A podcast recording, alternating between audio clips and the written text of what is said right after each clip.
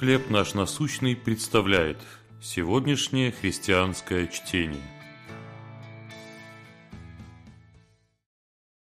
Решение. Второзаконие, 30 глава, 19 стих.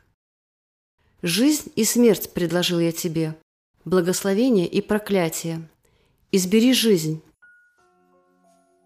Спустя несколько недель после смерти близкой подруги я решила поговорить с ее мамой. Но о чем? Любые вопросы казались бестактными. Она переживала большое горе. Однако я пересилила себя и просто спросила, как она держится. И вот что она ответила. «Я приняла решение радоваться».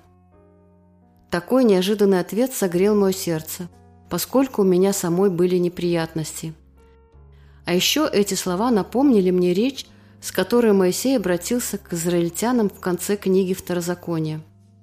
Напутствуя их перед своим уходом, он сказал, «Жизнь и смерть предложил я тебе, избери жизнь».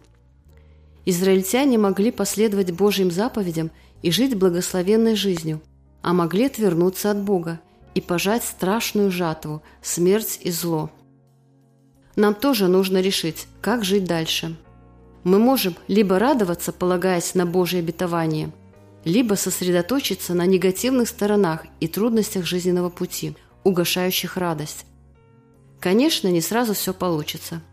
Надежду на Божью помощь надо практиковать постоянно. Но прежде всего нам нужно решить, что мы в любом случае будем радоваться, зная, что любящим Бога призванным по его изволению, все содействует ко благу. Как вы можете решить радоваться вопреки всем обстоятельствам? Чем это похоже на выбор между жизнью и смертью, который Моисей предложил израильтянам?